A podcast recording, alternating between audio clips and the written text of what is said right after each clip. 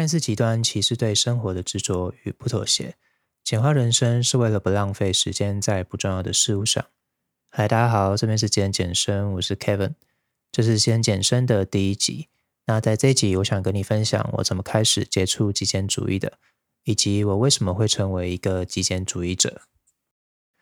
那回想起最一开始接触极简主义时，是从设计的角度去切入跟认识。那当时只是觉得这个概念好像很酷、很新奇，也很符合自己喜欢极简设计的风格。那那时我对极简认知却只停留在很表面的认识，所以其实并没有让我的想法好像有多大的改变，或是想要更了解它的动力。那我觉得真正让我开始去明白极简的意义的时候，是我去当兵的那段时间。你没有听错，就是这个当多数男生都觉得很浪费时间、很没意义的一件事情。那其实四个月在给予你的时间，每天就是重复一模一样的行程，这样看似机器人的生活，却让我对人生有了很不一样的看法。因为我发现，在这段时间，不知道为什么的，我过得很快乐。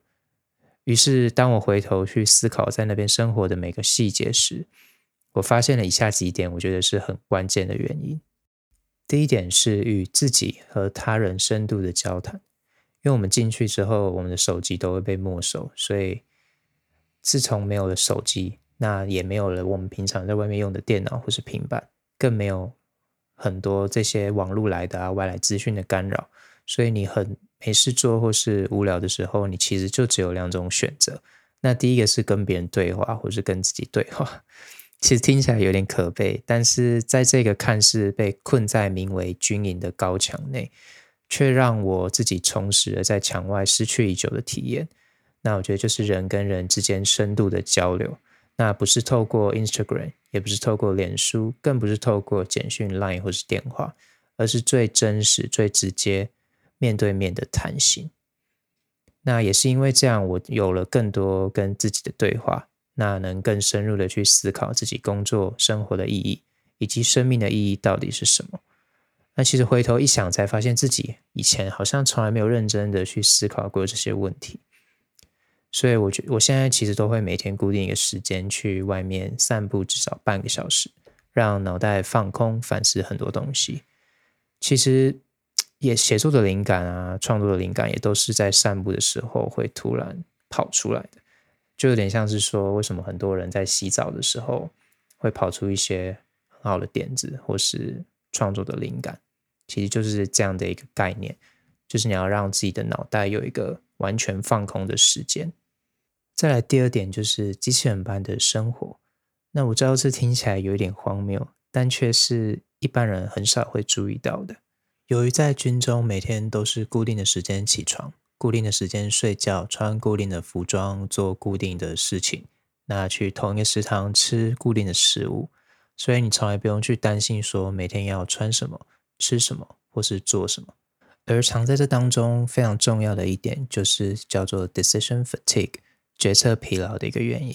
因为研究显示，人一天要做大概三万五千个决定，从你起床的那一刻，就在决定说你今天要起床去上班还是赖床，或是你今天要穿这件衣服还是那件衣服，晚上要吃饭还是面，有等等太多太多的决定。然而，在面临越多选择的时候，你的决策力跟意志力其实就会不断的下降。那当你想要做真正重要的事情时，反而就会没有动力跟精力了。这也是为什么比尔盖茨或是贾博士他们都每天穿几乎一样的衣服，为的就是要减少这样子的决策疲劳。其实这边的重点也别也不是说要叫你成为一个机器人，而是你可以去思考说，怎么把这些每天很 routine 的事情，精力去把它最小化。更好的话，可以去自动化它，那才能让你把时间跟精力留给你真正在乎的事情。那最后一点就是学习感谢生活中的琐事。